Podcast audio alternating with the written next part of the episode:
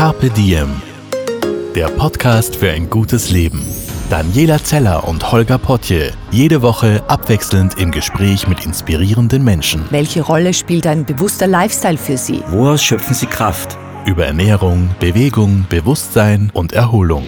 Wie finden Sie die richtige Balance im Leben? Woran sind Sie gescheitert? Und wie sind Sie wieder aufgestanden? Wie gelingt Ihnen das? Was für Sie persönlich ein gutes Leben ausmacht.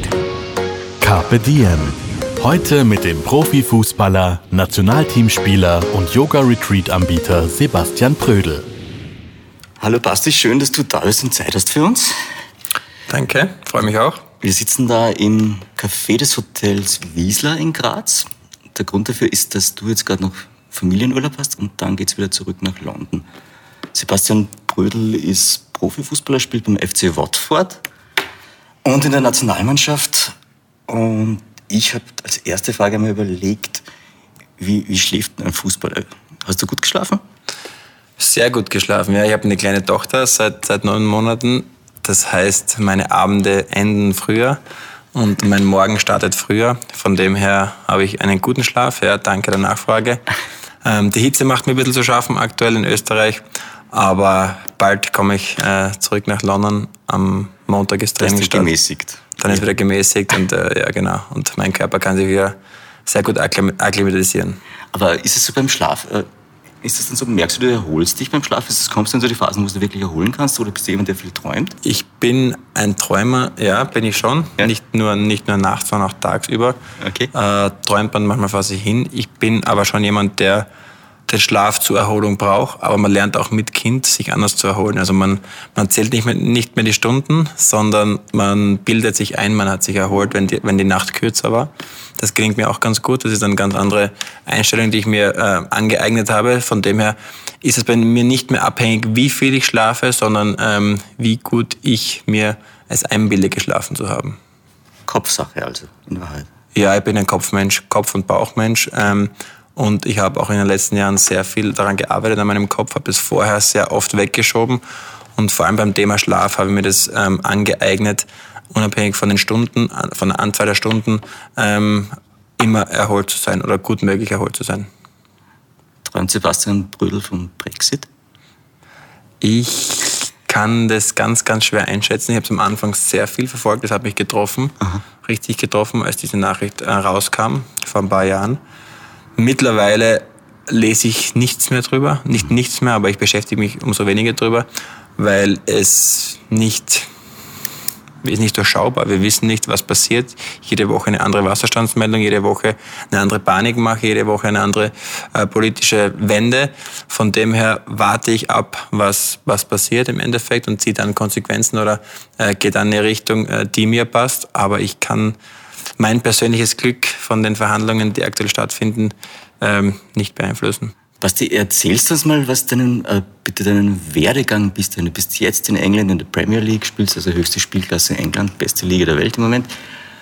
Aber unsere Hörerinnen und Hörer interessiert wahrscheinlich aus, wo ist er aufgewachsen, mhm. wie ist er dorthin gekommen, also dein Werdegang ein bisschen. Ja, mein Werdegang ist, ich bin im äh, bescheidenen Kirchberg an der Raab aufgewachsen, in der Südoststeiermark. Sehr ruhiges Plätzchen, ja. sehr angenehmes Plätzchen. Habe viel Zeit in der Natur verbracht, habe einige Sportarten ausprobiert, habe mich dann am Ende für Fußball entschieden. Dann wurden... Ähm, was, was wäre noch möglich gewesen außer Fußball auf dem Level? Also begeistert war ich in vielen Sportarten, sage ich jetzt mal, auf dem Level war dann wahrscheinlich nur mehr der Fußball über, aber ich habe sehr vieles ausprobiert als klassischer Österreicher natürlich auch viel im Wintersport, Eishockey Tennis, auch, Eishockey haben wir gespielt, Tennis, sehr viele Sportarten. Okay. Ausprobiert, Tischtennis, Meisterschaften teilgenommen, Schachmeisterschaften teilgenommen. Also mein Bruder und ich haben uns so wirklich in jeder Sportart probiert. Ich war ja. immer ähm, interessiert in verschiedenen Sportarten. Und dann wurden aber Scouts aufmerksam, dass ich im Fußball Talent habe und bin dann mit, mit 15 Jahren nach der Zwischenstation ähm, Feldbach nach, nach Graz zu Sturm Graz, habe die Akademie durchlebt, bin auch von zu Hause ausgezogen ins Internat. Und wie, Entschuldige, wie ist das mit 15, wenn man ins Internat geht? Ich stelle mir das immer ziemlich heftig vor. Es war schwierig. Das erste Jahr war sehr schwierig. Ja. Äh, da war schon, obwohl die Distanz nicht groß war in der Südoststeiermark, von einer halben Stunde, dreiviertel Stunde Fahrzeit, aber du bist trotzdem weg. Ja. Irgendwie wird die Nabelschnur dann auch, auch sehr früh abgeschnitten und du bist dann irgendwo auf sich selbst, äh, auf sich selbst gestellt, obwohl es ein Internat ist äh, und man begleitet wird, ist es schon was anderes, als wenn man bei der eigenen Familie weiter aufwachsen kann. Habe diesen Schritt aber bewusst gewählt, weil ich die Chance gesehen habe, Fußballprofi zu werden. Mhm. Habe diese Chance dann auch ergriffen, mit 18, 19 Jahren ersten Profivertrag bekommen. Und dann hat mich ähm, im Laufe der U20-Weltmeisterschaft in Kanada, äh, hat sich das internationale Fenster geöffnet und ich konnte, konnte meinen Traum weiterverfolgen. Und Kann man vielleicht kurz dazu sagen, du warst ja dann Kapitän, glaube ich, der Mannschaft und genau. bist jetzt Vierter geworden, oder? Genau, wir waren im kleinen Finale, haben das dann verloren leider. Sind Vierter geworden, das war damals in Kanada 2007. Mhm. Und habe parallel dann auch schon für die österreichische Nationalmannschaft spielen dürfen und für Sturm Graz in der österreichischen Bundesliga. Und das war dann mein Sprungbrett ins Ausland. Habe dort direkt ein paar Angebote gehabt, glücklicherweise. Habe mich für Werder Bremen entschieden, einen norddeutschen Verein, der sehr viel Österreich-Bezug hat. Und ähm, war dann sieben Jahre in Deutschland, habe ähm, richtig schöne Erfahrungen machen dort dürfen. Erfolge, Misserfolge, äh, sicherlich viele Verletzungen auch, die, wo ich sehr viel Lehre daraus gezogen habe, die auch mein Leben verändert haben auf eine gewisse Art und Weise. Mhm. Und nach sieben Jahren Bremen, obwohl ich die Option hatte, dort auch zu bleiben, zu verlängern, habe ich mich entschieden, einen weiteren Traum zu verfolgen und äh, in die beste Liga der Welt zu wechseln nach, nach England zum FC Watford. Bin da seit vier Jahren, habe diesen Traum verwirklicht, habe dort, dort auch nochmal nicht nur fußballerisch, sondern auch privat einen Riesenschritt nach vorne gemacht. Mein Charakter hat sich nochmal ganz, ganz neu aufgestellt oder, oder, oder verbessert, würde ich jetzt mal sagen, und bin, bin richtig angekommen, nicht nur im, im, im Fußballleben, sondern auch im Privatleben und fühle mich als gefestigte Persönlichkeit und als, ähm, ja, ich fühle mich einfach angekommen richtig angekommen im Privatleben. Ich glaube, wir können es verraten. Du hast jetzt am Wochenende geheiratet oder vor kurzem geheiratet, ja? Ja, das stimmt, danke. Was mich jetzt interessieren wird, äh, was, was bedeutet denn ein gutes Leben für dich? Wo, wo fängt denn das an und was muss es beinhalten? Ich bin immenser Familienmensch. Mhm. Mir war Zusammenhalt immer richtig wichtig. Wahrscheinlich habe ich mich auch deswegen für einen Mannschaftssport entschieden. Mhm. Privat geht es mir komplett gleich. Bin ähm, immer gerne am organisieren, Truppen zusammenzubringen, Freunde zusammenzubringen, Freundesgruppen zusammenzuführen, ähm, Sachen zu organisieren. Mir ist sehr wichtig, dass ich ähm, gutes Bauchgefühl habe bei allen Entscheidungen. Glück ist für mich äh, auch eine bewusste Entscheidung, auch in Lebenslagen, die nicht so angenehm sind, wie es bei mir Verletzungen waren, äh, wie es Umzüge waren, wie es Veränderungen äh, waren, neues soziales Umfeld sich zu schaffen ist für mich ganz wichtig, ähm, da positiv ranzugehen, dass man sich da was vornimmt, dass man auch die, in, der, in der aussichtslosesten Situation sich auf die positiven Sachen ähm, fokussiert und dann lässt sich es auch leichter leben. Und äh, Glück ist für mich auf alle Fälle äh, eine Familie, die ich unterstützen darf, aber die auch mich unterstützt. Glück ist eine bewusste Entscheidung, hast du gesagt. Mhm. War das immer, hast du das immer so gesehen oder ist das so, so, so ein Bewusstseinszustand, der dann irgendwann mal der gelernt worden ist oder der, der gekommen ist? Oder war du, warst du immer so ein Mensch, der gesagt hat, positiv denken und. Nein, ich war immer ein Mensch, der wusste, was er, was er will. Das war ich immer. Okay. Aber die Sachen positiv zu sehen, das hat erst dann begonnen mit der Selbstständigkeit mhm. und mit der bewussten Entscheidung, mein Leben selbst zu gestalten und zu planen. Das war dann im Ausland im Prinzip, als ich dann nach Bremen gegangen bin und das erste halbe Jahr, Jahr nicht so einfach war von der Mentalität ähm, wollte ich keine Sachen mehr von anderen abhängig machen und habe selbst quasi das, ähm, das Glück gesucht und die glücklichen Entscheidungen selbst getroffen. Natürlich war das ein ex extremer Lernprozess und der war auch verbunden, wie ich vorher schon angesprochen habe, mit, mit negativen Erlebnissen, ähm, mit den tiefsten Rückschlägen, mit, mit vom, von, von ganz oben nach ganz unten zu fallen. Ähm, das hat mich gelehrt, ähm, wo auch viele mich abgeschrieben haben, hat mich zusätzlich motiviert das Glück weiterhin zu suchen und es zu finden. Mhm. Und das ist mir gelungen. Und auch wenn ich, weiß nicht, wie viele Hörer, die, die, die den Fußball verfolgen, aber mein letztes Jahr zum Beispiel war sportlich gesehen ein Katastrophenjahr. Ich habe fast gar nicht gespielt, ich war sehr viel verletzt. Aber es war mitunter auch das beste Jahr meines Lebens. Ich habe einfach, ähm, ich habe geheiratet, ich habe ein Kind bekommen. Ich bin ausgeglichen wie noch nie. Ich kann ein beruflicher Rückschlag kann mich nicht mehr zurückwerfen. Mhm. Und das ist einfach eine ganz bewusste Entscheidung, äh, die ich äh, getroffen habe. Und das, da sitze ich komplett ruhig und komplett angenehm äh, und positiv äh, jetzt auch gegenüber von dir und kann das ähm, von ganzem Herzen erzählen, weil ähm, mich solche Geschichten nicht mehr beeinflussen. Ich finde es total spannend, dass das jetzt von selbst angesprochen hast, proaktiv, weil es stimmt, das letzte Jahr war schwierig, du warst wenig eingesetzt, du warst verletzt, das ist frustrierend für einen Fußballer, nehme ich mir an.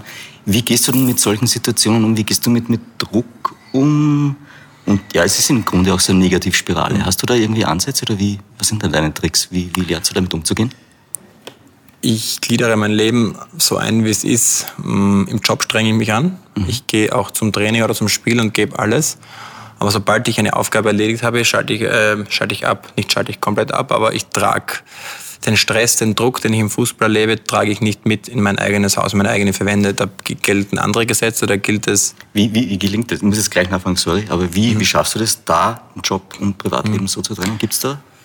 Ich habe ich hab mit einem, vielleicht muss ich ein bisschen ausholen, ich habe mhm mit nach einer schweren Verletzung in Bremen, wo mir fast das, oder es wurde mir das ganze Gesicht gebrochen, über 32 Knochenbrüche äh, im Endeffekt gezählt, ähm, habe ich kurz überlegt, auf der Intensivstation meine Karriere auch an den Nagel zu hängen mit 24 und habe dann aber das wirklich nur kurz erlebt und wie ich die Intensivstation verlassen habe, habe ich mir einen Plan zurechtgelegt, wie ich zurückkomme und der Plan hat beinhaltet, einen Mentalcoach einzuschalten, einen, einen Psychologen. Mhm. Davor hatte ich immer die Meinung, ähm, wenn man schon krank ist, muss man, muss man zum Psychologen und der Zeitpunkt hat mir eigentlich die Augen geöffnet. Arbeite mit dem jetzt seit sieben Jahren zusammen und das hat mir ein bisschen so die Augen geöffnet, ähm, welches Potenzial im Kopf schlummert. Natürlich ist, ist man als Athlet auf seinen Körper ja. angewiesen, aber die Tatsache, dass man im Kopf noch viel mehr Potenzial hat, als man glaubt, hat mir ähm, die Augen geöffnet und hat mir geholfen, in den letzten Jahren dahin zu klettern, wo ich hingekommen bin und ähm, hat mir eigentlich das Spektrum eröffnet, was im Kopf mit, mit, den Gedanken noch möglich ist. Ich finde das jetzt total interessant, weil, also ich glaube, das war damals der Fallrückzieher, oder? Und, mhm. und, der hat dich genau im Gesicht getroffen und eben genau. die Verletzung hervorgerufen. Du hast dann das Comeback-Spiel gehabt und hast dann gleich ein Kopfballtor geschossen.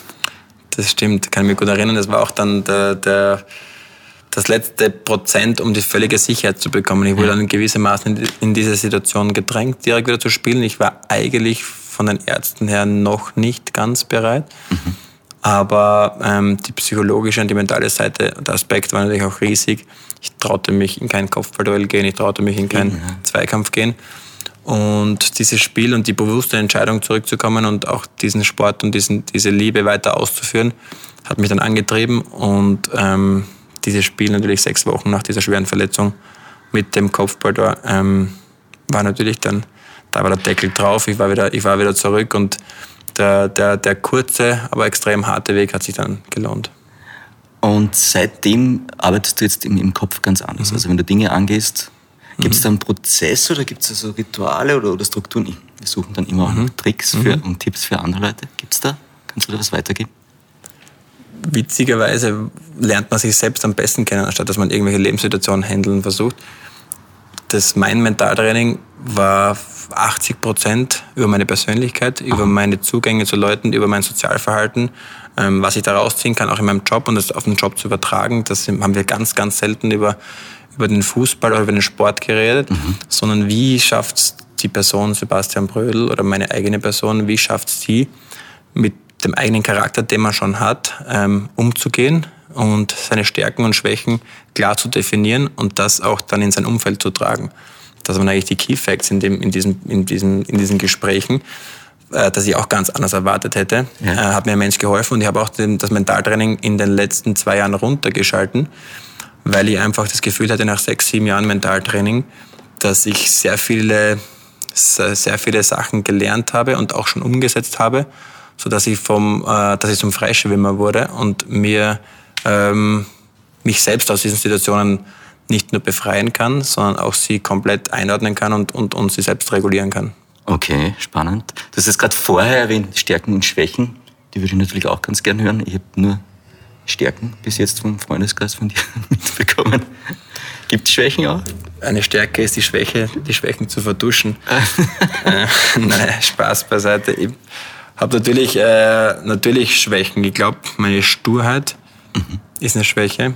Ähm, wenn ich mir was einbilde, dann und es für gut befinde, dann, dann verfolge ich das, äh, was immer es auch kostet. Ähm, stur ist sicherlich nicht immer die beste Eigenschaft, vor, vor allem sozial ähm, ist es nicht immer das Beste.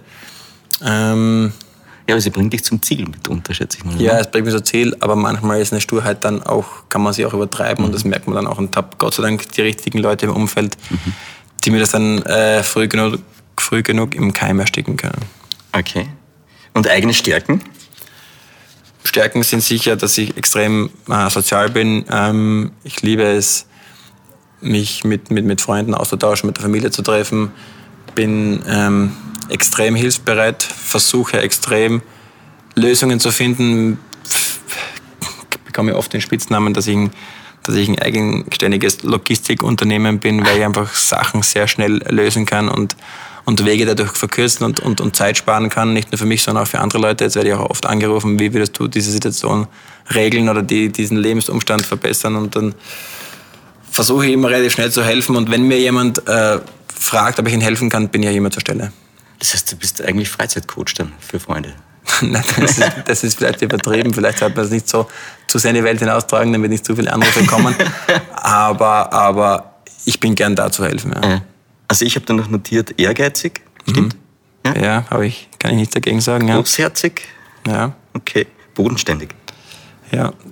Das Okay. sind Komplimente, ähm, die mir der Freunde attestieren, aber ähm, ich kann mich mit ihnen anfreunden und äh, ich sehe es natürlich auch ähnlich. Ja. Ja, ja. Und was ich dann noch mitgekriegt habe, ist, äh, du und deine Frau, die Nina, ihr reist beide sehr gern. Stimmt das? Wir reisen sehr gerne, wir haben oft Diskussionen über, über die Destinationen gehabt. Aber wir haben uns, wir sind, ja, wir reisen sehr gerne, wir lieben es, Eindrücke zu sammeln, wir lieben es, Kulturen aufzusaugen und ähm, das hat uns schon an einige interessante Plätze dieser Erde geführt, ja. Berg oder Meer?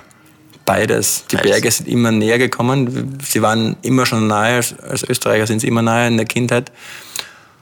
Und dann sind wir, haben wir versucht, das, das Meer zu sehen und das Meer zu, zu, zu haben, weil wir es auch ja, selten die Gelegenheit haben im Jahr. Aber mittlerweile machen wir seit ein paar Jahren im Sommer immer die Abwechslung. Also wir fliegen ans Meer oder fahren ans Meer und wir brauchen auch die Berge, weil sie was ganz Besonderes haben, weil wir sehr aktiv sind in den Bergen und wir komplett ausgelaugt sind am Ende des Tages. Aber es gibt ja extrem viel Energie, nicht nur für deinen Körper, sondern auch, auch für deinen Geist. Und deswegen sind wir erst gerade gestern von den Bergen zurückgekommen und, und haben trotz 35 Grad ähm, ein bisschen was aufgeschnappt. Wie kalt ist denn das englische Meer? Das ist ja nicht so weit weg dann für euch. ne? Ja, wir, waren, wir haben es auch schon besucht. Das ist optisch eine andere Suppe. Ähm, ein bisschen ein Topf, würde ich sagen, als das, das Meer, was man sich vorstellt. Äh, waren da in Brighton, ähm, die Füße reingehalten. Das war eben irgendwann mal im Winter. Ähm, es ist ein anderes Meer, ja. Aber, Ja. aber die Engländer sind auch andere Temperaturen gewohnt, von dem her gehen sie auch bei 16, 17 Grad rein, schwimmen. Ähm, Selbstvertrauen stimmt. Bist, du, bist du soweit schon Engländer oder bist du noch ein Stück entfernt? Nein, ich bin überhaupt kein Engländer, bin auch überhaupt kein Deutscher, weil ich sieben Jahre da war. Ich habe mir aber doch dann einige Kulturen äh, äh, Kulturmerkmale abgeschaut. Wir lieben es, ähm, wenn wir in ein Land kommen, das auch diese Kultur anzunehmen. Also uns war es extrem wichtig, wenn wir nach England sind, dass wir die englische Sprache sofort sehr gut beherrschen, auch aus Respekt zu dem Arbeitgeber, aber auch zu den Menschen, die uns da ähm, begleiten tagtäglich im Alltag. Das gleiche in Deutschland. Wir haben einige Sachen aufgefasst, die wir sicherlich in unser Leben äh, mitgenommen haben. Wir haben uns adaptiert, wir haben uns angepasst.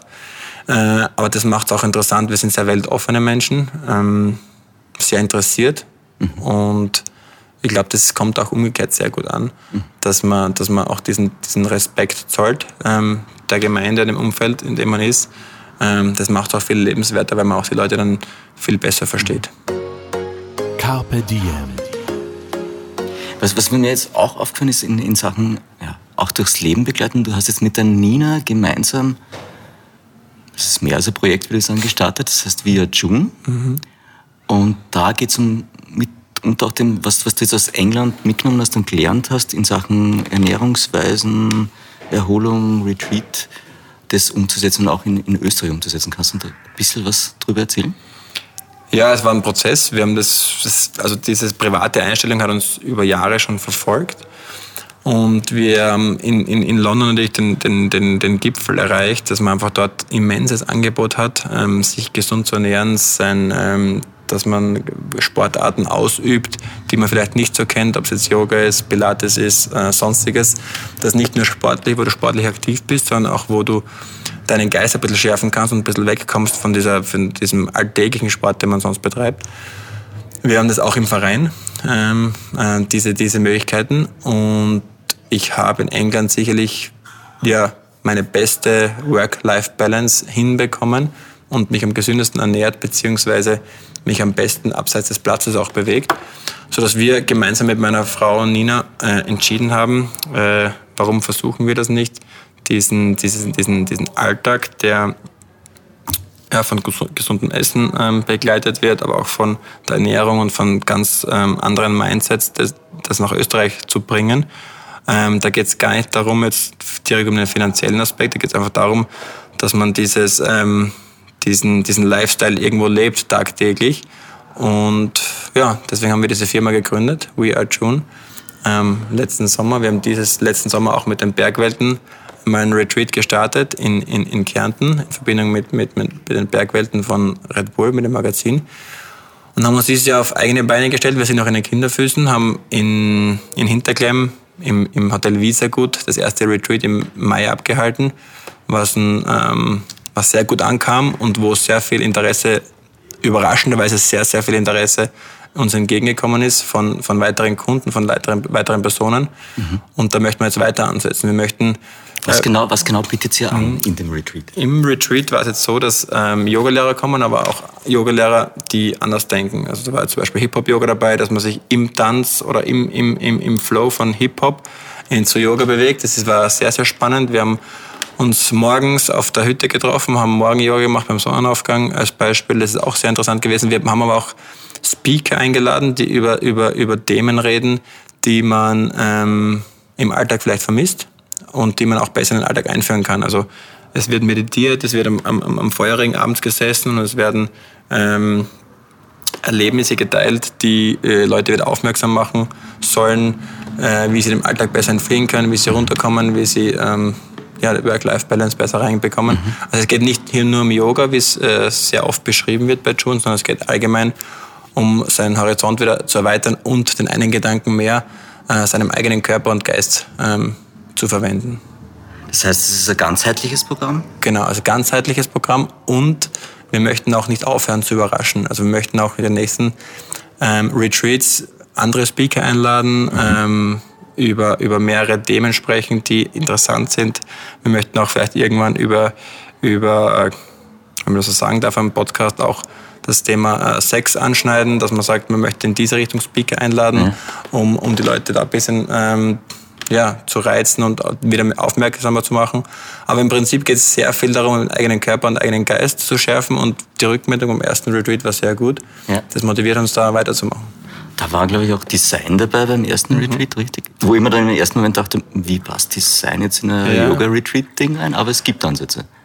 Es gibt auf alle Fälle Ansätze. Wir generell sind ähm, designliebende Menschen und ich glaube auch, das Design an sich ist, ist wichtig, weil ähm, jeder Mensch fühlt sich in einer anderen Umgebung wohl. Die manchen, manche an, an, auf den Bergen oder in den Bergen, manche im, am Meer, manche in einem, in einem schönen Haus, in einem schönen Möbelstück. Äh, jeder schreibt, wenn man, es gibt oft den Ansatz, ein Schriftsteller braucht so einen schönen Schreibtisch, einen uralten Schreibtisch, einen designten Schreibtisch, zu, um ein Buch zu schreiben. Der manche braucht eine Aussicht, der andere braucht das.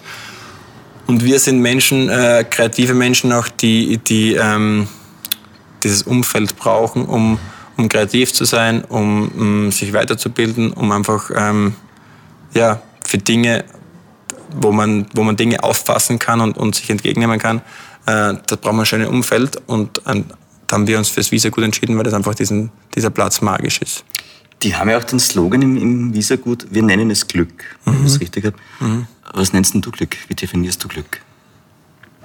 Mm, Glück ist für mich ähm, Zufriedenheit. Zufriedenheit, das, was man schon erreicht hat, Neugier auf das, was noch kommt mhm. und auch gewisse Tagträumerei. Ich habe es vorher schon angesprochen, ich liebe es, ähm, Pläne zu machen, diszipliniert zu sein, aber ich liebe es auch, irgendwo vielleicht auch mal zu viel zu träumen, um einfach ähm, ein bisschen rauszukommen aus dem Alltag. Also ähm, wenn ich in England sitze und wir haben drei Wochen Regen Und kann ich mir eigentlich sehr einfach vorstellen, wie es am Meer ist, äh, kann mir das visualisieren und bin eigentlich dann sofort wieder kurz erholt oder bin sofort wieder in, in einer gewissen Stimmung, die mich rauszieht aus meinem Umfeld. Das heißt, du kannst das Visualisieren so gut umsetzen, dass es für dich funktioniert, als wäre da jetzt Sonnenschein? Ja, also angefangen habe ich eigentlich direkt nach dem Training. Habe zu oft mein, mein, mein Tagesgeschäft mit nach Hause gebracht und war dann sehr oft unausgeglichen und dann habe ich mir eine, eine Technik angeeignet, dass ich nach jedem Training mich zehn Minuten in die Sauna setze, schaue, dass schon jeder Spieler weg ist und äh, habe mich dann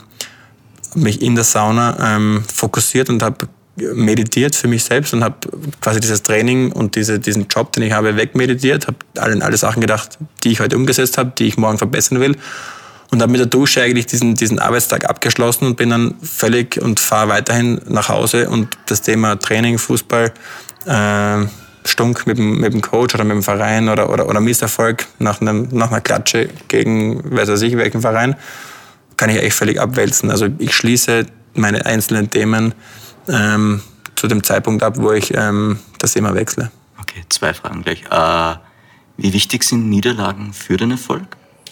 Ist die eine. Und das andere ist, wenn ich die richtig verstanden habe, ist äh, Glück mit der Zufriedenheit für dich praktisch eine bewusste Entscheidung.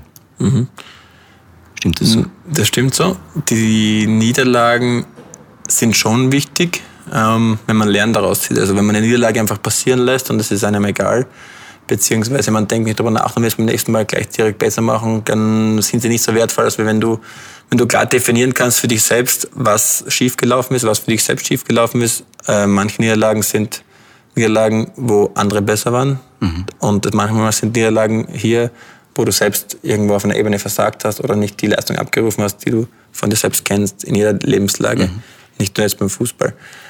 Und äh, die klare Definition davon, was schiefgelaufen ist, hilft mir natürlich viel einfacher, ähm, aus einer Niederlage eine Lehre zu machen, als, als es einfach nur geschehen zu lassen und ähm, ja, sich davon zu entfernen. Und es funktioniert immer, weil ich denke, das Über, nein, nicht überhaupt nicht. Also überhaupt nicht. Das war ein Prozess. Ich bin natürlich gealtert, gereift, ähm, habe auch einige Niederlagen gehabt, nicht nur sportlich, sondern auch private und, und auch ähm, verletzungstechnische. Das ist ein Prozess, das lernt man. Private Niederlagen heißt dann Enttäuschung von Freunden, Freundeskreis, sowas? Oder was ist eine private Niederlage? Ja, die private Niederlagen sind natürlich ähm, Geschehnisse im Freundeskreis, äh, auch Geschehnisse in der Familie, ähm, Menschen, die einem, äh, ja, die versterben, äh, versterben, wenn man nicht da ist und wenn man gerne da gewesen wäre, aber aufgrund mhm. des Berufs nicht konnte. Mhm. Mm, das sind schon Momente natürlich, die jeder von uns teilt und jeder weiß ganz genau, von wo ich spreche. Aber wenn dann das Gefühl da ist, man war nicht oft genug zu Hause aufgrund von, von den eigenen Träumen, die man verfolgt, ist es schon, äh, sind es Gewissensbisse, die einen natürlich lange verfolgen. Mhm. Wie, wie geht man damit Trauer um? Ist das etwas, wo du auch etwas für dich hast, wo du sagst, du kannst im Kopf damit anders umgehen oder besser umgehen? Oder ist das etwas, was dich wie jeden anderen Menschen trifft? Was dann Früher ist mir Trauer viel näher gegangen, als es mir heute geht. Mhm.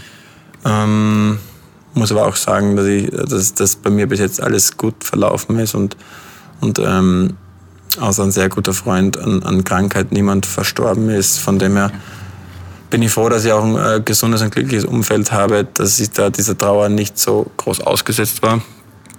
Aber dieser, dieser, dieser Leichenschmaus nach, nach Beerdigungen, den finde ich immer ganz, ganz gut, weil irgendwie ist man vorher am Begräbnis und danach ist man beim, beim Leichenschmaus mhm. und alle sind wieder positiver und schauen aufs Leben zurück auf eine positive Art und Weise und, und man sieht schon wieder Leute lachen und nach vorne schauen.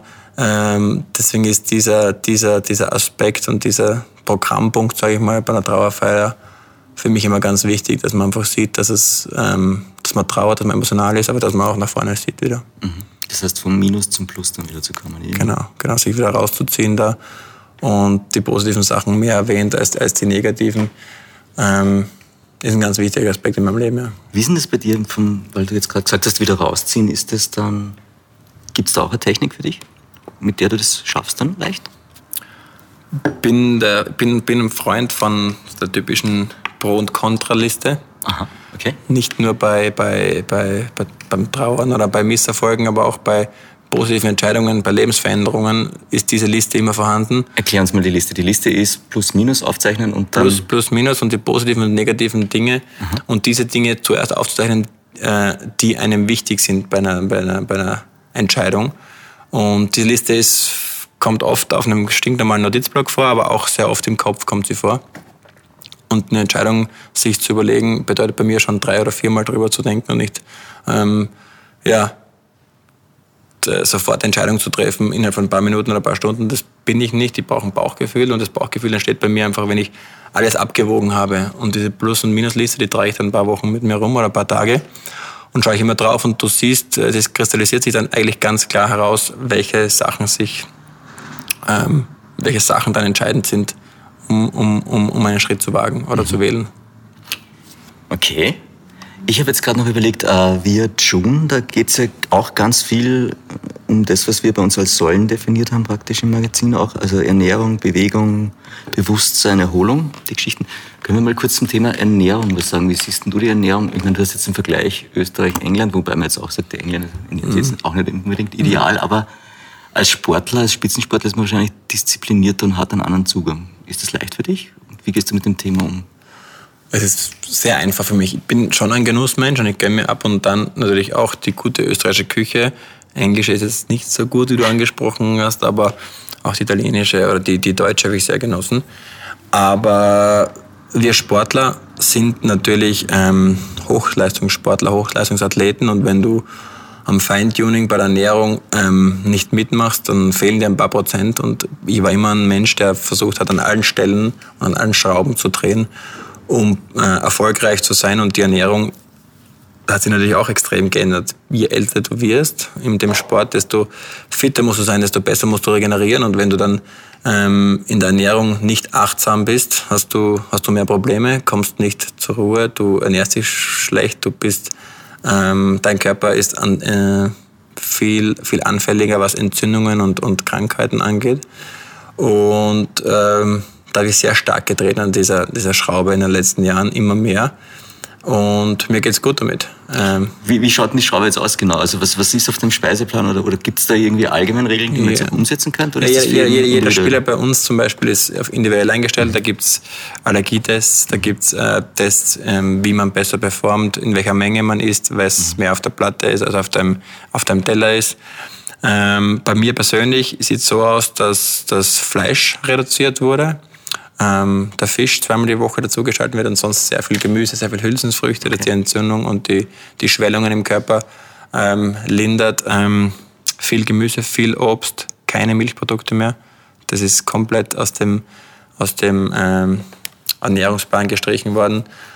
Und mir geht's gut, mir geht's gut damit. Und äh, je mehr man sich damit beschäftigt, je mehr man sich da selbst erzieht, desto mehr spürt man auch den, den Benefit davon und, und, und die Vorteile. Und natürlich ist es ein Lernprozess. Man muss, man muss sich damit anfreunden, aber man muss auch mal testen. Also viele sagen immer, wenn man sich vegetarisch oder vegan ernährt, das wird immer gleich auf dem Finger auf einen gezeigt. Mhm. Aber ähm, ich glaube, jeder, der es mal selbst ausprobiert hat und die Vorteile merkt, der, der redet anders drüber. Und das muss auch das Ziel sein, dass man sich bewusst damit abgibt. Nicht nur wir bei äh, We Are June möchten das ähm, forcieren, sondern wir leben es auch privat vor. Du warst immer schon Fan von Gemüse und, und weniger Fleisch? Ja? Überha überhaupt nicht. Also früher musste in jeder Speise Fleisch enthalten sein. Okay. Einfach vom Gefühl her, weil ich auch so erzogen bin, auch von der Werbung, wenn man das so kennt. Und jeder kennt, wie stark die Werbung ist und wie groß diese Industrie geworden ist, Fleisch. Und ich liebe Fleisch, verstehe mich nicht falsch. Ein gutes Stück ist schon gut, aber sich da bewusst auseinandersetzen, wie ist das wie dieses Tier aufgewachsen ist, ob das mit Medikamenten großgezogen wurde oder mit, mit einer guten ähm, äh, Haltung am Feld und mit, mit, mit, mit wirklich guter Ernährung ist ein Riesenunterschied. Und ähm, wir haben uns auch einige Filme angeschaut und einige Reportagen und die, die Unterschiede sind immens und du spürst auch selber an deinem eigenen Körper, wer, wer Sport macht oder wer sich bewusst ernährt und der sich mal unbewusst ernährt hat, so auch wie ich, ähm, und den Unterschied erkennt, ähm, der weiß, von was ich rede hat letztes Jahr eine kleine Tochter bekommen, mhm. die ist, glaube ich, neun Monate alt. Wie ist denn das in, in, in Sachen Erziehung? Wie geht es denn dir das an mit all dem Wissen, das man jetzt dann hat als, als, als Sportler in, in Sachen Ernährung, Bewegung, den Geschichten? Habt ihr da schon einen Plan oder ist das dann etwas, was dann spontan passiert? Und wir glauben prinzipiell dann dran, so wie die Eltern etwas vorleben, so werden die Kinder auch äh, etwas nachmachen oder ähm, sich da adaptieren Das Witzige war eben auch Thema Ernährung und, und Gesundheit. Bei der Schwangerschaft von der Nina ähm, und bevor die Philippa kam, beschäftigt man sich natürlich, was darf eine Frau, was soll sie essen, was isst sie, was ist gut fürs Kind, was ist schlecht fürs Kind. Und im Prinzip wird ja, wird ja jeder Ratgeber sagt dir, äh, dass man äh, Schwermetalle weglassen soll, dass man auf rohes Fleisch verzichten soll, auf rohen Fisch verzichten soll, dass man äh, viel Gemüse zu sich nimmt, dass man weniger Milchprodukte, man sollte weniger rauchen, etc. etc. Und sobald das Kind geboren ist, äh, denken sich viele Mütter, okay, alles ist gut, ich kann wieder damit anfangen. Aber im Prinzip, wenn es ein Babykörper nicht gut tut, warum soll es ein Erwachsenenkörper dann äh, gut tun, umgekehrt? Und das war dann irgendwie auch für uns ähm, wegweisend, dass wir gesagt haben, äh, vielleicht werden wir mit June auch irgendwann in, in, in, in, in kleinere Fußstapfen treten und auch mit, mit Kindern versuchen zu arbeiten, um auch hier das ein bisschen äh, bewusster zu fördern und zu ähm, begleiten. Ist auch eine Idee, die in der Zukunft kommen soll, mhm. dass wir uns auf die kleineren und auf die Zukunft äh, fokussieren und da versuchen ein bisschen mitzuhelfen. Mhm. Ähm, war ein interessanter, interessanter Ansatz und den möchte man weiter verfolgen. Mhm, mh.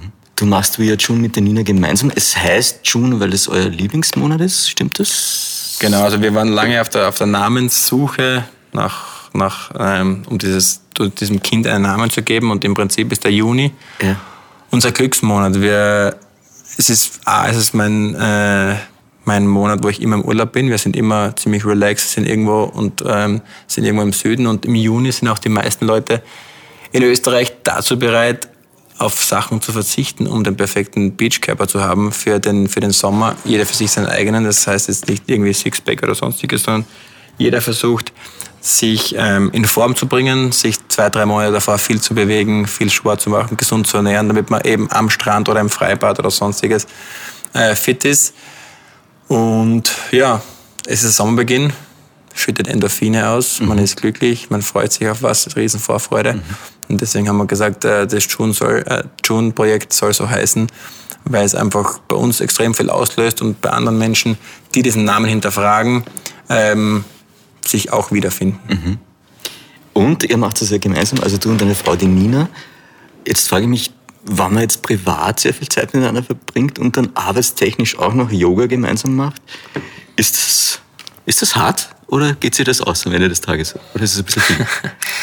Es, es geht sich natürlich aus, aber im, im, im Prinzip ist jetzt natürlich, ähm, sind wir natürlich Partner in dieser Firma und, und, und versuchen, das anzutreiben, aber es ist auch Alltag, den wir da reinbringen, ähm, weil wir müssen dafür nicht großartig unsere Einstellung oder, oder irgendwas zu ändern. Das, dieser, diesen, diesen Job und diese Ansichten, die wir auch von, von zu Hause aus bekommen wir die selbst mit und wir teilen sie dann auch mit Leuten. Das heißt, es ist nicht der größte Aufwand, sich da mhm. im, im, im, im Beruf zu verstellen oder zu verändern oder eine andere Aufgabe nachzugehen. Bis dato, wie gesagt, stecken wir in den Kinderschuhen. Wir möchten natürlich da wachsen und wir möchten da auch Leute begeistern, die da mitmachen bei unserem Projekt. Aber im Prinzip, wenn es um die Buchhaltung geht, kann es dann schon zu einer oder anderen Diskussion irgendwann kommen. Aber aktuell ähm, verstehen wir uns gut, wir ziehen an einem Strang und äh, bin mir auch sicher, das wir in Zukunft machen werden. Fußballer und Yoga, geht sich das am Ende des Tages aus oder ist das ein bisschen uncool für einen Fußballer? Ich glaube, je mehr man sich damit beschäftigt, desto mehr Augen öffnet man. Wir haben das zum Beispiel im, im Höchstleistungssport in England, auch bei der Nationalmannschaft in Österreich und teilweise auch schon in Deutschland war, ist es ein Programmpunkt. Also wir sind in der Pflicht, bei Watford zweimal die Woche Yoga zu machen, mhm. beim Verein, mhm. halbe Stunde nach Dienstag, Donnerstag nach der Einheit, um runterzukommen, um, um zu entspannen, um sich zu stretchen. Das ist sehr wichtig. Und ähm, mittlerweile Tagesgeschäft. Und ich glaube, ähm, jeder Sportler sollte seinen Weg finden, um mit anderen Sportarten seinen eigenen Sport zu verbessern. Mhm. Und für dich ist es Yoga, das funktioniert dann Nicht nur Yoga. Ich bin auch sehr interessiert, auch abseits der Bewegung mich andere Sportarten zu widmen. Bin bei meiner Cousine äh, Viktoria Schnaderbeck ab und zu zuschauen beim Frauenfußball. Ähm, ist zwar Fußball, aber es ist ein anderes Tempo, andere Organisation, andere soziale Komponente dahinter. Schauen wir gerne Tennis an, schauen wir gerne Basketball an, schauen wir gerne andere Sportler an. Wie agieren sie am Platz? Wie kommunizieren sie? Was, wie bauen sie sich nach, nach Satzverlusten? Jetzt, wenn ich jetzt Dominik Thiem äh, erwähne, schaue ich ihm gern zu, wie, wie, wie, wie steht er auf nach, nach einem unglaublichen Fight und er verliert den Punkt. Wie steht er auf? Wie kommt man Ja, also sehr, sehr kraftvoller, sehr, sehr, sehr, sehr ähm, athletischer Spieler, der sehr über die Kraft und sehr über die Präsenz kommen will, über die Körpersprache. Mhm. Und mir ist in den letzten Jahren zum Beispiel aufgefallen, wo er sich ständig verbessert und auch große äh, schlägt mit Djokovic oder Federer, dass er, dass er in der Körpersprache viel, viel sich um einiges verbessert hat. Früher war er irgendwie das Talent, das aufgetreten ist, das sehr, sehr talentiert war und nach, nach, nach oben gestrebt ist. Und jetzt ist er oben angekommen und tritt mit einer ganz anderen Körpersprache auf und zeigt auch den großen äh, Tieren im, im, im Sport, dass er, dass er hier ist, dass er was gewinnen will und dass er nicht mehr zurückschreckt und dass er sich nicht mehr beeinflussen lässt von Niederlagen am Platz oder von kleinen Rückschlägen. Und da hat sich in der Körpersprache extrem gebessert und er tritt auch viel selbstsicherer auf in den Interviews mhm. und ähm, hat einen guten Prozess ähm, hinter sich gebracht und ist mittlerweile ein ernstzunehmender Kandidat auf, auf die Top 3 dieser Welt. Mhm. Und du bist immer noch Tennisfan, oder? Ich verfolge weiterhin Tennis, aber ich bin, wie gesagt, interessiert an sehr vielen Sportarten. Gehe auch zum, zum Eishockey, war beim Basketball. Ähm, gehe zu, zu, zu, verschiedenen Sportarten, mhm. um einfach mir was rauszuziehen, was, was, was, was wertvoll sein kann. Mhm. Zwei Dinge. Was macht Yoga für dich mit dem Körper? Also warum Yoga? Was bringt es mir? Schmerz. Na, Spaß beiseite. Ich, ich bin, es ist wahnsinnig anstrengend. Körper, ja. es ist anstrengend und man glaubt es kaum, wenn man eine vernünftige Einheit macht, äh, dass es richtiges Training ist. Mhm. Und ähm, das Schöne beim Yoga ist, man ist, man kann es in der Gruppe, man kann es alleine machen. Ich mache es gerne in der Gruppe, weil ich mich dann auf mich auf, auf mich alleine konzentrieren muss. Jeder geht sein eigenes Tempo, jeder geht auch sein, seine eigene Leistungsfähigkeit. Es ist für mich ist es anstrengend. Mhm. Ich gebe es zu, für mich ist es sehr anstrengend. Ich schwitze teilweise extrem, weil es einfach ähm, mich an Grenzen äh, bringt, die ich von meinem Körper nicht kenne und an die ich auch normal nicht gehen muss. Ähm, vom Stretching her, ich bin Leistungssport, aber mir sind die Muskeln eigentlich sehr klein, damit sie sprintfähig sind. Und im Yoga muss ich sie stretchen auf längere Sicht, auf, auf, auf den ganzen Körper gesehen. Und das bringt natürlich, nach einer Yoga-Einheit fühle ich mich wie auf, auf, ja, weiß nicht, auf, auf Wolken, weil ich dann extrem entspannt bin, aber währenddessen muss ich schon gestehen, dass ich sehr, sehr, sehr, sehr viel leide, leiden muss manchmal. Und die Entspannung, von der du gesprochen hast, findest du in irgendwas anderem auch nochmal so wie beim Yoga? Ähm, auf dem Level ist es beim Yoga, ja, weil es, weil es, weil es einerseits ein Teil Meditation ist, mhm. Selbst, Selbstfindung, aber andererseits ein extremer Kraftakt und äh, Balanceakt. Mhm. Ähm, selten so viel Auswirkung wie beim Yoga, sagen wir es mal so. Mhm. Und wie erholst du dich? Was, was gehört da dazu? Yoga ist wahrscheinlich ein mhm. Teil davon auch. Mhm. Gibt es da noch andere Komponenten oder ist Kultur. Wir sind kulturinteressiert. Wir versuchen nicht nur diverse Viertel zu entdecken in unseren Städten, sondern auch sehr, sehr viel zu Vernissagen, Museen, ähm, Veranstaltungen zu gehen, um einfach ja, über den Tellerrand hinaus zu blicken, über andere Sachen sich zu interessieren zu beginnen, andere Leute kennenzulernen, andere Sichtweisen auf diverse Jobs sich anzueignen. Und wir haben uns auf die Fahnen geschrieben, dass wir da nie auslernen möchten und immerhin weiter Ohren und Augen offen halten wollen, um Inspiration nicht nur für uns als Privatpersonen, sondern auch als ähm, in unserem Job zu finden. Und ähm, diese ständigen Neuanfänge in diversen Kulturkreisen, die können schon süchtig machen. Spannend, das heißt, du bist ja dann ganz gut aufgestellt, weil in London gibt es jede Menge Kultur mhm. und jede Menge Museen. Ich meine, es geht jetzt ein bisschen über das klassische Bild vom, vom Fußballer hinaus, wenn man sagt, Kulturinteresse ist das Erste, was mir einfällt, wenn ich an Fußball denke. Mhm. Aber das war bei dir immer schon so, oder hat sich das entwickelt durch, durch die letzten Jahre oder durch die Orte, an denen du lebst? Das war eigentlich schon sehr oft so.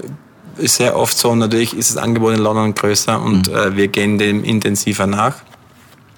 Aber aufgrund dessen, dass ich aus einer Familie äh, komme, die im, im, im Handwerk begeistert, die im Möbeldesign auftritt und auch einer sehr kreativen äh, Familie herauskomme, war das immer schon auch Teil meines Lebens. Ich sage, ich bin, interessiere mich für Design, ich interessiere mich für Möbel, ich interessiere mich irgendwo auch für Kunst und auch für eine Ästhetik. Ähm, bin eigentlich so aufgewachsen und natürlich mit London die perfekte Stadt gefunden, um dem intensiver nachzugehen. Du interessierst dich nicht nur dafür, ich glaube, du sammelst auch mhm. Kunst und Design. Das heißt, Einrichtungsgegenstände, Möbel. Mhm. Hast du einen Eames-Chair daheim oder, oder wie funktioniert das? Oder, wir haben Eames-Chairs zu Hause. Wir werden bald auch den Eck-Chair von Fritz Hansen äh, besitzen. Wir haben ähm, einige Möbelstücke zu Hause, die, die, ähm, die wir einer Generation weitergeben können, was, was eigentlich ein sehr, sehr schönes Gefühl ist. Mhm. Ähm, Kunst haben wir auch begonnen zu sammeln. Sam ist Pop Art oder ist es Ja, auch Pop Art und ähm, ähm, aber auch, auch andere österreichische Künstler sind bei uns schon an den Wänden. Wir haben uns mittlerweile angefreundet auch mit, mit Hans, Hans Weigand, ähm, Freund von uns. Wir waren unter anderem letztens gemeinsam in London bei der Vernissage vom, vom Erwin Wurm, mhm. ähm, haben uns da inspirieren lassen, ist auch ein Freund vom Hans. Mhm. Und ja. Fotografie sammelst auch noch, glaube ich. Dann, Fotografie haben wir uns auch was ähm, ja, zugelegt. Wir haben uns versucht, uns ein bisschen breiter aufzustellen. Ich würde nicht sagen, dass wir uns auskennen, aber das Interesse alleine ja. äh, ist schon viel wert. Ja. Und äh, das hat uns schon zu einigen interessanten Plätzen geführt, zu einigen interessanten Personen. Und ja, diese Geschichte, diese, diese Erlebnisse hängt bei uns auf den Wänden. Und das heißt, du bist aber ein bisschen Sammler auch im Herzen. Das klingt jetzt für mich ein bisschen so. Also bist du Jäger und Sammler auf einem gewissen Level? ja, kann man, kann, man, kann, man, kann man schon so nennen, ja. Und gleichzeitig ist es aber auch vom Kopf her was, was für mich mitschwingt, von wegen ähm, bisschen Plan B oder einen Ausblick nach der Karriere machen. Es ist einerseits eben das Projekt Via June, mhm. andererseits sammeln oder du investierst, glaube ich, auch in Startups und Immobilien. Das heißt, du machst dir schon sehr viel Gedanken wahrscheinlich auch, wie es dann nach dem Fußballleben weitergehen wird. Ja, bin dabei. Also bin noch nicht ganz entschieden, wie es direkt weitergehen soll, aber ich glaube, einiges wird, wird ähm, keinen Übergang brauchen. Also das, wo, wovon wir gerade gesprochen haben, habe ich schon mehrere Karriere begonnen. Es wird äh, dann so übergehen. Ähm, berufstechnisch wird es so sein, dass ich und ich war immer der Meinung, dass man sich was aneignen muss. Und im Fußball, in der Fußballbranche ist es leider sehr weit verbreitet, dass, es, dass jeder glaubt, wenn man ein guter Fußballer war, dass man direkt ein guter Manager oder ein Trainer sein muss. Ähm, diese Annahme bin ich nicht. Wenn ich in diese Richtung gehen sollte, was mich vor allem im Management interessiert, möchte ich dafür die bestmögliche Ausbildung mhm. machen. Wenn du einen Verein oder einen, oder einen Verband repräsentierst, du musst was dahinter haben und du kannst nicht davon ausgehen, nur weil du 75 Länderspiele gemacht hast, dass du automatisch diese Nationalmannschaft trainieren kannst. Wenn dir die soziale Komponente fehlt, dann bist du fehl am Platz. Deswegen werde ich mir nach der Karriere einen Coach nehmen. Mhm der mir unabhängig von meinen sportlichen Erfolgen aufzeigen soll, was die Person und der Charakter Sebastian Brödel mhm. ausmachen, ähm, wo er sich sieht, wo er steht und wo er hin will und dann daran zu arbeiten. Das äh, möchte ich machen, weil einfach ich auch viele, auch viele Scheitern gesehen habe. Ich kann mir jetzt mal ein Interview ich glaube, da hat die Nora Tschirner erwähnt, die Schauspielerin, dass, dass für sie so Coaches und, und Psychotherapeuten, Psychologen sowas, das ist wie der neue alte Waisenrat sind. Also früher du am Lagerfeuer gehabt die Alten, die halt ein bisschen was vom Leben gewusst haben und es dann nicht weitergegeben hat. Heutzutage hat die Rolle irgendwie, haben die Coaches eingenommen, kann man das so sagen? Siehst du das so? Warst du immer so offen dem gegenüber dem Thema? Ähm, ich habe gesagt, naja, seit zwei Jahren bin ich dem immer sehr offen gegenüber. Ich habe immer gesagt, mit bis, bis 30 möchte ich mich voll auf die Karriere konzentrieren, danach natürlich auch. Mhm. Aber ab 30 möchte ich mich beginnen zu interessieren, was kommt danach, was könnte danach kommen, wie kann das danach kommen, wie soll das aussehen, wie soll ich das gestalten, was kann ich aktiv mitgestalten, was will ich aktiv mitgestalten. Und aktuell ist der Plan so, dass ich mir da äh, auf alle Fälle Hilfe holen will. Mhm. Ähm, auch mir persönlich gegenüber. Ich glaube, dass ich ziemlich gefestigt bin. Ich glaube auch, dass ich ziemlich gute, ähm, äh, gute Erlebnisse gesammelt habe, um weiterzumachen, eventuell im Sport, aber auch eben in anderen Geschichten wie We Are June oder wenn man in die Kunst- oder Möbeldesign Richtung geht, das kann ich mir alles vorstellen. Aber mir ist wichtig, dass mir mal extern jemand sagt, der mich nicht kennt, mhm. was meine Stärken sind, ob sich das deckt mit meinen eigenen Vorstellungen, mhm. ob sich das deckt mit den, mit den ähm, charakterlichen Beschreibungen meiner Freunde oder Familie. Und äh, möchte da völlig nüchtern drauf blicken und jetzt nicht auf Null runter zu reduzieren, sondern einfach zu wissen, wie sieht mich jemand, wo sieht mich jemand, sieht er mich in einem großen Umfeld wieder, in einem kleinen Umfeld, sieht er mich als Anführer dieser Truppe, sieht er mich als Mitarbeiter dieser Truppe. Ähm, wie siehst du dich selbst? Bist du, bist du Alpha-Tier oder bist du Teamplayer? Ähm, oder geht sich beides aus? Ja, die Hoffnung ist, dass sich beides ausgeht. Ja. ja. Aktuell würde ich mich als beides bezeichnen. Ja. ja. Also bin gern, stehe gerne in der Verantwortung, ähm, fühle mich aber sehr wohl in einer Gruppe. Ähm, deswegen würde ich schon, würde ich mir jetzt aktuell schon beides ähm, attestieren. Aber wie gesagt, das Entscheidende bei diesem Life-Coach wird nicht sein, dass ich das selbst einschätze, sondern dass er es mir sagt. Mhm. Spielst du privat eigentlich auch dann eher die Rolle des Verteidigers oder bist du privat dann der Stürmer eher? Kann man das umsetzen? Also verantwortungsvoll wie ein Verteidiger sein muss, bin ich im Privatleben auch. Ah ja. Ähm, bin aber dann ab und zu schon auch angriffslustig und bin am Vorderfuß und will Sachen nicht nur verteidigen, sondern auch gewinnen, für mich gewinnen. Ähm, also bin ich privat nicht unbedingt der klassische Verteidiger, aber natürlich gibt es einige Charakterzüge, die übereinstimmen. Carpe Diem. Wenn du jetzt eine WhatsApp-Message an ein jüngeres Ich von dir schicken könntest, welches Datum würdest du dir geben und, und was wird da drin stehen? Schwierige Frage, weil wahrscheinlich das Datum, da gab es noch kein WhatsApp zu dem Datum. Mhm. Aber also, du hast mich am, am falschen Fuß erwischt, aber vielleicht ähm, würde ich mich in die Schulzeit zurückversetzen und meine WhatsApp schreiben und nicht immer vom Schlimmsten ausgehen. Mhm. Bin oft von Schularbeiten nach Hause gekommen, obwohl ich das Gefühl hatte, es war eh okay. Habe ich direkt die Annahme gehabt, dass ich es wahrscheinlich verhaut habe.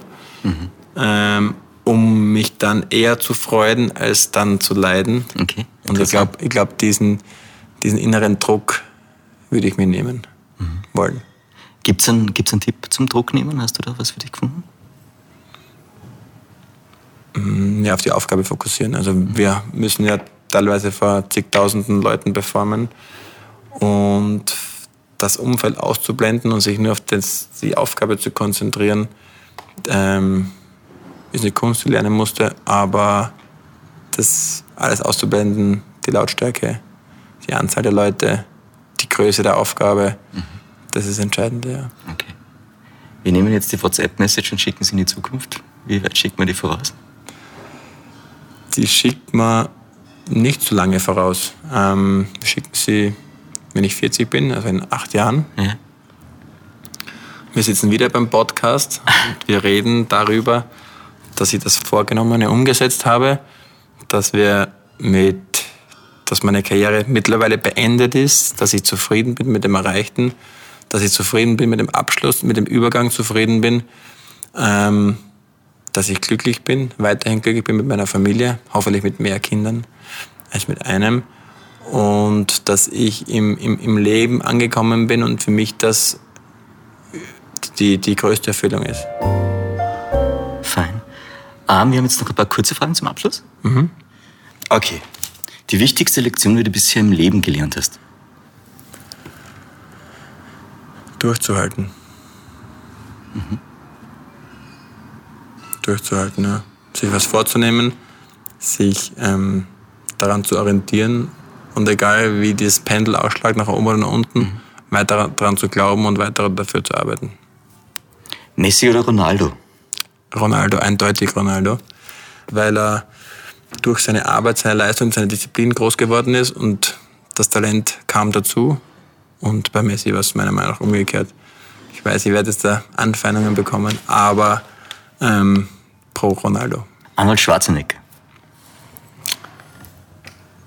Insgeheimes Vorbild, auch wenn es die Sportart nicht ist, die ich ähm, ausgeübt habe, aber toller Charakter, super Weg gemacht, immer an sich geglaubt, immer über den Tellerrand hinausgeschaut, immer ähm, gewusst auch, wo er herkommt, wo er, ähm, was er macht und brutal interessiert, ähm, die Welt auch zum besseren Fleck zu machen. Und mhm. das das ist, finde ich, was, was, man, was sich jeder von uns auf die Fahnen schreiben sollte. Signierter Boxhandschuh. ja. Hast du? Habe ich einen, ja. Von wem? Hm, von Mike Tyson. Mhm. Ähm, woher weißt du das? ich habe vorher, vorher das quasi ein bisschen recherchiert. Okay. Ähm, ja, ist auch Idol oder, oder ist. Überhaupt nicht, also men menschlich nicht, aber ja. Boxer faszinieren mich. Aha. Boxer fasziniert dich, weil? Ich kann es nicht sagen. Ich war einmal beim Boxkampf ähm, Anthony Joshua gegen Vladimir Klitschko und ich bin mit keinen Erwartungen reingegangen und war völlig fasziniert von der Energie, okay. die dieser Sport ausstrahlt und die völlige ähm, Spannung, die in diesem, diesem, diesem Stadion geherrscht hat. Und als ich in England Spieler des Jahres wurde, ähm, habe ich mir bei einer Auktion direkt im Anschluss diesen, diesen Boxhandschuh von Mike Tyson Lustig. gekauft.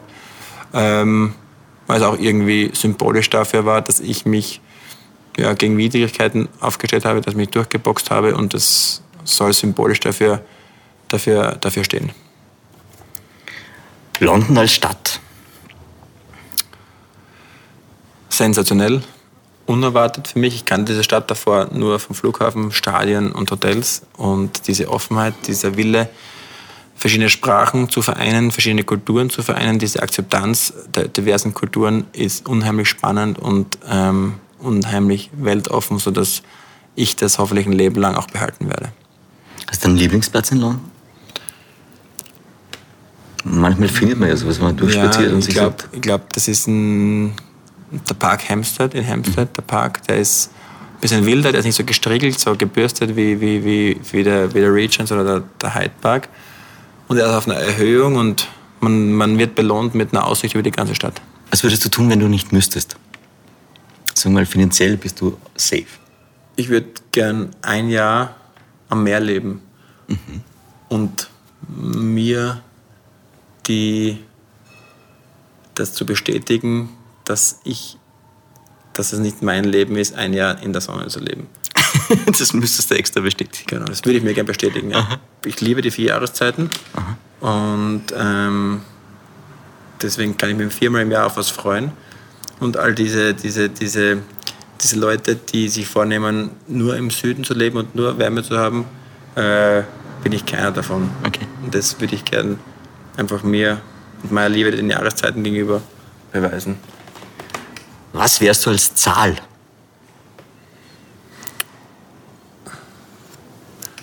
Ich glaube, ich wäre die 15.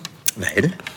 Sie hat mich meine Karriere lang begleitet und sie ist eine untypische Nummer. Sie ist weder eine Glücksnummer für irgendjemanden, sie ist eine stinknormale Nummer. Sie ist ähm, nicht unbedingt auffällig, wenn man sie schreibt, ähm, aber sie hat für mich eine immense Bedeutung. Wie bist du, wenn du unvernünftig bist?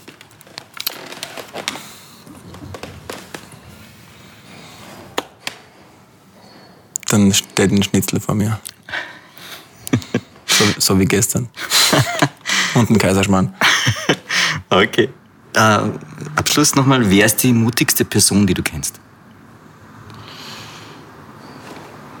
Es gibt zwei Personen. Einerseits ist mein Bruder, der nicht oft überlegt bei Entscheidungen, der ja, teilweise äh, im Kopf durch die Wand geht, der dadurch einiges aufgestoßen hat, ähm, aber auch einiges äh, ja, sich wehgetan hat, aber inspirierend.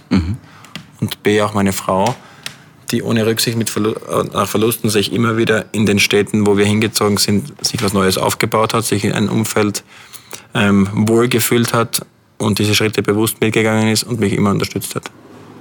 Ist ein ziemlich großes Ding eigentlich. Ja? Riesending und das wird einem im Laufe der Jahre umso mehr bewusst und auch dann bei der Hochzeit, wenn man sich dann versucht, irgendwie eine Rede gleich zu reden und, und, und was an meiner eigenen Frau am meisten gefällt, dann ist es der Mut, für diese Beziehung immer gekämpft zu haben, sich zurückgenommen zu haben ähm, und ja, immer gemeinsam nach vorne geschaut zu haben und sich immer adaptiert zu haben, dennoch den eigenen Weg gegangen zu sein, sie sich völlig ähm, entfalten konnte in allen Lebenslagen, an denen, sie mich begleitet hat. Und dass ich jetzt, dass sie durch diesen Mut und ich auch dadurch be äh, belohnt worden sind, dass sie eine komplett eigenständige Frau ist. Und ähm, das inspiriert mich. Zwei Dinge haben wir noch. Hast du ein tägliches Ritual? Gibt's das? Mm, Nein, das habe ich nicht, das tägliche Ritual. Ich habe mich vor Ritualen getrennt vor ein paar Jahren. Ich war zuerst sehr abergläubisch, aber wollte mich ähm, Wie, wie kann man sich das vorstellen? Was Ja, hat ich denn, war was Bruder gemacht, wenn er abergläubisch ist? Früher, wenn wir ein Spiel ge gewonnen haben, dann habe ich dann sofort Revue passieren lassen am Abend, wie ich diesen Tag angegangen bin, mit welchem Fuß ich zuerst aufgestanden bin, welchen Schienbeinschoner ich zuerst angelegt habe, Okay. was ich zum Mittagessen zuerst ge äh, gegessen habe und was ich getrunken habe. Und das habe ich dann immer versucht zu duplizieren, zu wiederholen.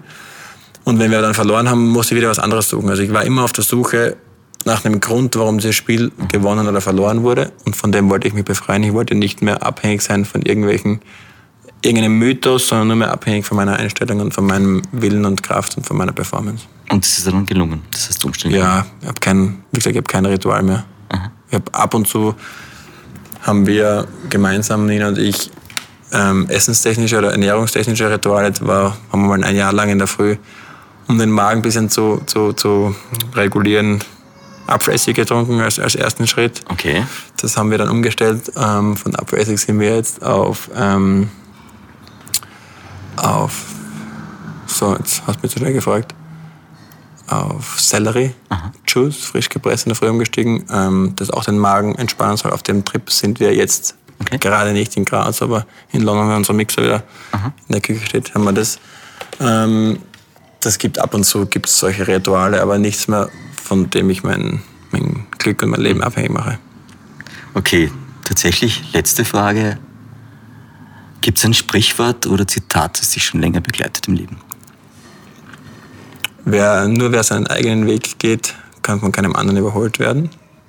Ist ein Zitat, das mich ewig begleitet hat. Das hat meine Mutter mir mal gesagt, dass das zu mir passt und ich habe sofort bestätigt und ähm, habe das dann mitgetragen und ähm, ich glaube, es trifft bestens auf mich zu und es, es, es, es, es begleitet mich seit Ewigkeiten. Ja. Basti, vielen Dank für deine Zeit und für das Podcast-Interview heute. Hat mich gefreut. Danke fürs Kommen und wir, danke fürs Kommen. wir sprechen wieder in zehn Jahren, Passt. wenn die WhatsApp-Nachricht, wenn ich 40 bin, ankommt. Wenn es noch WhatsApp gibt. Genau, sehr, sehr gerne. Danke dir. Danke. Mehr von Carpe Diem gibt es auf Soundcloud, iTunes, Google Play oder Spotify. Jetzt abonnieren und liken. Das Carpe Diem Magazin erscheint alle zwei Monate. Besucht auch unsere Social Media Portale auf Facebook, Instagram und YouTube und unsere Website carpediem.live. Carpe Diem, der Podcast für ein gutes Leben. Nächste Woche Daniela Zeller im Gespräch mit dem Unternehmer und Nachhaltigkeitsinvestor Martin Rohler.